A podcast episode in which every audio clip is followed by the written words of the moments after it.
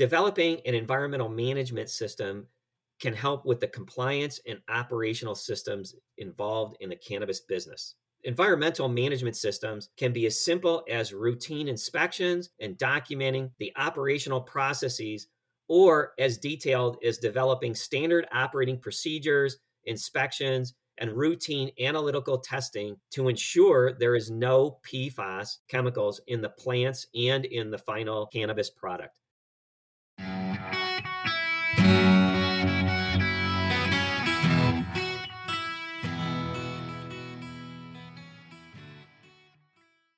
Welcome to A Higher Law, a cannabis podcast from the Dykema Law Firm. I'm your host, Grant Gilezan, and I head Dykema's Environmental Practice Group.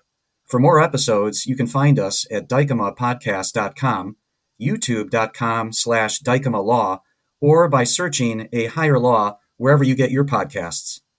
Today's episode will cover the developing requirements and risks for the cannabis industry associated with PFAS, the so-called forever chemicals. Joining me is Bill Henderson, who is Vice President of Darcy Environmental Consultants. Bill and I have been working together on environmental projects for over 30 years. It is said that PFAS is ubiquitous in the environment, such that the only places we are not finding it are the places we are not looking. Before getting into how these particular chemicals have implications for the cannabis industry, it would be helpful, Bill, if you could explain what is meant by PFAS and how it has been used over many decades, particularly for consumer goods. Yes, Grant. Thanks. I'm glad to be here with everyone. PFAS are classified as forever chemicals, meaning that they last a long time in the environment, meaning lifetimes or decades, if you want to call it that. PFAS is an acronym for polyfluoroalkyl substances, and there are thousands of PFAS chemicals, and they are found in many different consumer, commercial, and industrial products. An example is nonstick cookware, stain resistant fabrics, food packaging, cosmetics, and probably the most that everybody's heard about is firefighting foams. The reason they last so long in the environment is that PFAS are synthetic chemicals that repel water and oil and resist degradation. Therefore, PFAS are widely used, long lasting chemicals, components of which break down very slowly over time. Despite many decades of use, it has come to light that PFAS has only recently reached an active level of public awareness and concern, placing it quickly in the same ranks as asbestos, lead, and mercury because it is both pervasive and persistent over a long period of time in the environment. The US EPA has a growing list of health effects associated with PFAS, including increased cancer risks, reproductive effects, developmental effects or delays in children, reduced ability of the body's immune system, interference with the body's natural hormones, and increased cholesterol levels and a risk of obesity. Bill, could you please overview how PFAS has become so prevalent in the environment and, unfortunately, in all of us? Grant, with thousands of PFAS chemicals, this makes it challenging to study or assess the potential human health and environmental risks. As we learn more about PFAS in the environment, we can understand the exposure and risks from these chemicals. PFAS can get in the environment in many different ways. As an example, water washed over a consumer product with PFAS can enter drain systems such as your sink or through firefighting foam washed into a bare ground surface or washed into a sewer system and get into the surface water through discharges or into the ground through septic systems. Once the PFAS chemical contacts the soil, it binds to the soil particulates or leaches through the soil to get into the groundwater. Once in the groundwater, PFAS will disperse and migrate with the flow of groundwater direction and spread out, possibly over long distances. PFAS has been identified in many sites in Michigan around um, military bases, manufacturing, or industries. PFAS has been identified in residential drinking water wells near these military or industrial sites. PFAS has also been found in community wastewater treatment plants, so there's evidence that PFAS is present in sanitary sewer systems that collect wastewater from residences and commercial businesses. In my experience, I find PFAS chemicals in groundwater on properties at or near industrial sites. Since PFAS is everywhere, we need to take extra precautions when we collect samples and have them analyzed in a laboratory. There is an extremely rigorous procedure to sample the soil or water for PFAS. To avoid cross contaminating a sample so we can get an accurate result of what concentration is truly in the environment. The common exposure to PFAS is through ingestion by eating food contaminated with PFAS or drinking water contaminated with PFAS. Dermal contact is also a potential exposure route with commercial industrial products in the workplace or from PFAS treated product products like carpet or upholstery stain protection materials. These human exposure concerns that Bill just outlined for us, and there are many, are now driving the rapid creation of human protection standards. On the federal level, US EPA developed in 2021 a PFAS strategic roadmap, which laid out a planned approach to addressing the toxic and persistent chemicals and safeguarding communities from their reach. In implementing that roadmap, US EPA has proposed drinking water standards for PFAS, which are anticipated to be in place by the end of this year. It is also preparing to add early next year some PFAS to the list of substances with cleanup criteria when found in soil, groundwater, and surface water.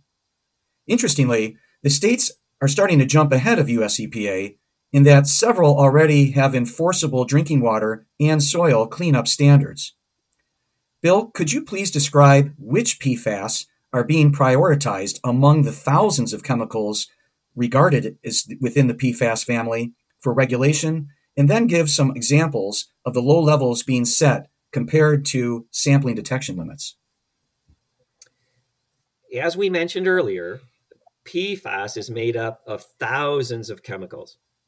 The chemicals that are commonly regulated today include PFO, which is PFOA, and PFOS, which is PFOS, which are the two most common.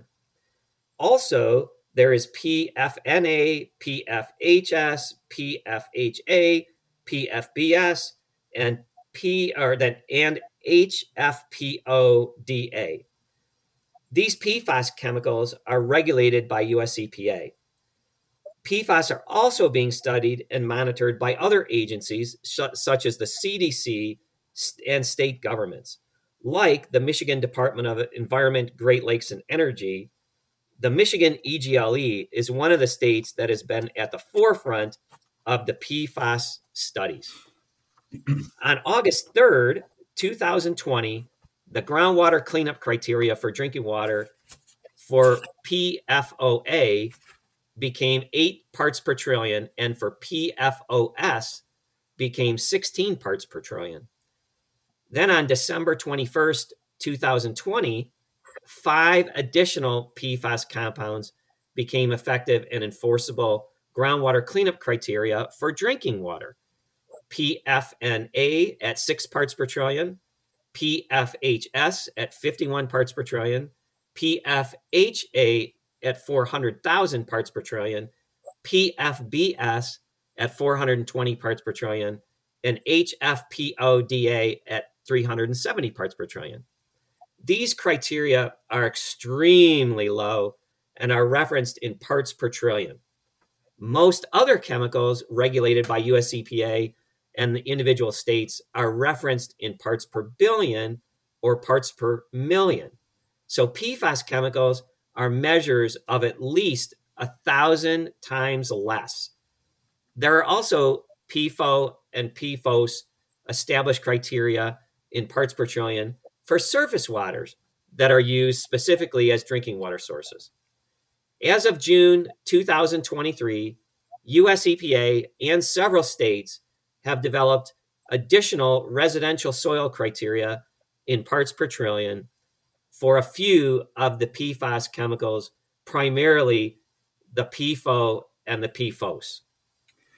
As a result of these health concerns, the regulatory focus on PFAS is beginning to expand, now sweeping in packaging materials, textiles, personal care products, cookware, water, and other consumer goods, including cannabis products. Bill, could you please explain the aspects of cannabis raw material, processing, and finished products which could involve PFAS? Okay. Plants are made up mostly of water. So plants that take in more water and nutrients means that plants tend to take in larger amounts of contaminants as well. Plants also take up contaminants such as PFAS through their root systems in the soil. Specifically, PFAS contamination can enter hemp or cannabis products through various pathways such as irrigation water, nutrient, nutrient delivery systems, and soil. Getting into the detailed science, plant uptake can vary due to a number of factors such as soil carbon, organic matter, mineral content, structure, and polarity of the PFAS molecule, plant protein, and lipid content, as well as pH.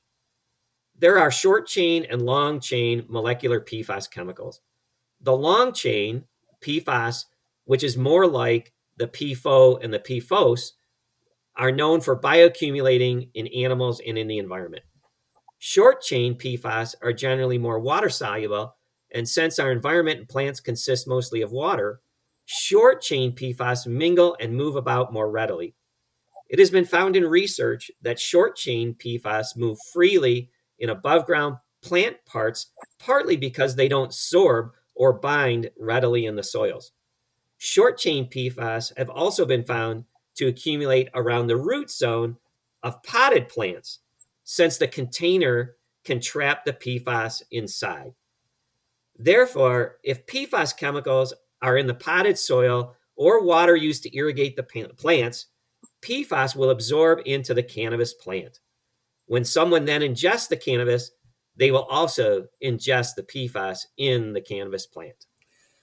As a result, many of states now recognizing this are developing complex regulations for PFAS in food or other types of packaging that also could apply to medical or adult use cannabis businesses.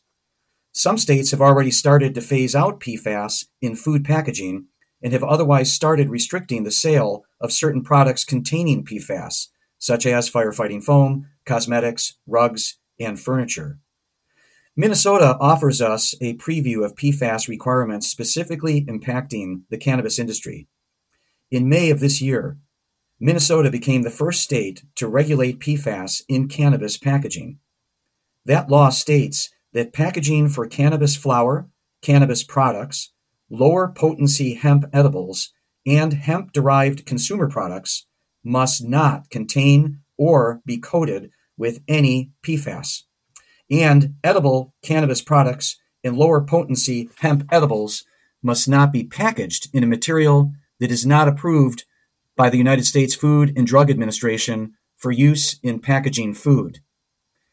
Bill, it seems very clear that PFAS regulation is, is coming soon to the cannabis industry indeed. But, indus- but understanding it and preparing for it operationally will be challenging because of the dynamic state of regulatory activity and because the industry involves a multi state supply chain of materials and product distribution network. How would you suggest, Bill, cannabis companies prudently plan for their operations and products to be in place to meet these new requirements as they come online? Yes. Developing an environmental management system can help with the compliance and operational systems involved in the cannabis business. Environmental management systems can be as simple as routine inspections and documenting the operational processes, or as detailed as developing standard operating procedures, inspections, and routine analytical testing to ensure there is no PFAS chemicals in the plants and in the final cannabis product. Easy places to focus an environmental management system would include where does the source of the soil come from that is used for the plants, and was it tested to be free of PFAS? Is the water used for irrigation of the plants free of PFAS? Are the potting containers free of PFAS? And is the packaging material of the retail product free of PFAS. Each of these listed items can have a written procedure and or quality control procedure to document that the final product is free of contaminants like PFAS.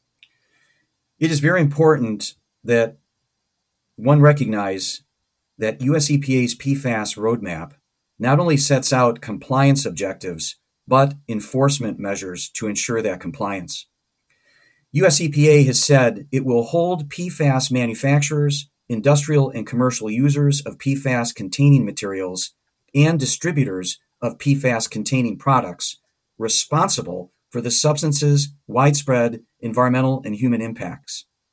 In addition, we are already seeing states giving increased attention to PFAS in cannabis, cannabis products, and cannabis product packaging, particularly in states that have both legalized medical or adult use cannabis sales and implemented PFAS restrictions related to other products.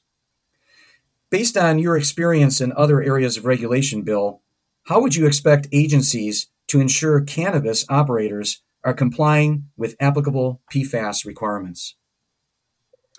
Grant, the regulatory process is changing rapidly as we learn more and more about PFAS chemicals and their effects on people and the environment. In the environmental industry, we are seeing the regulatory agencies paying more attention and investigations tailored to include PFAS sampling and laboratory analysis.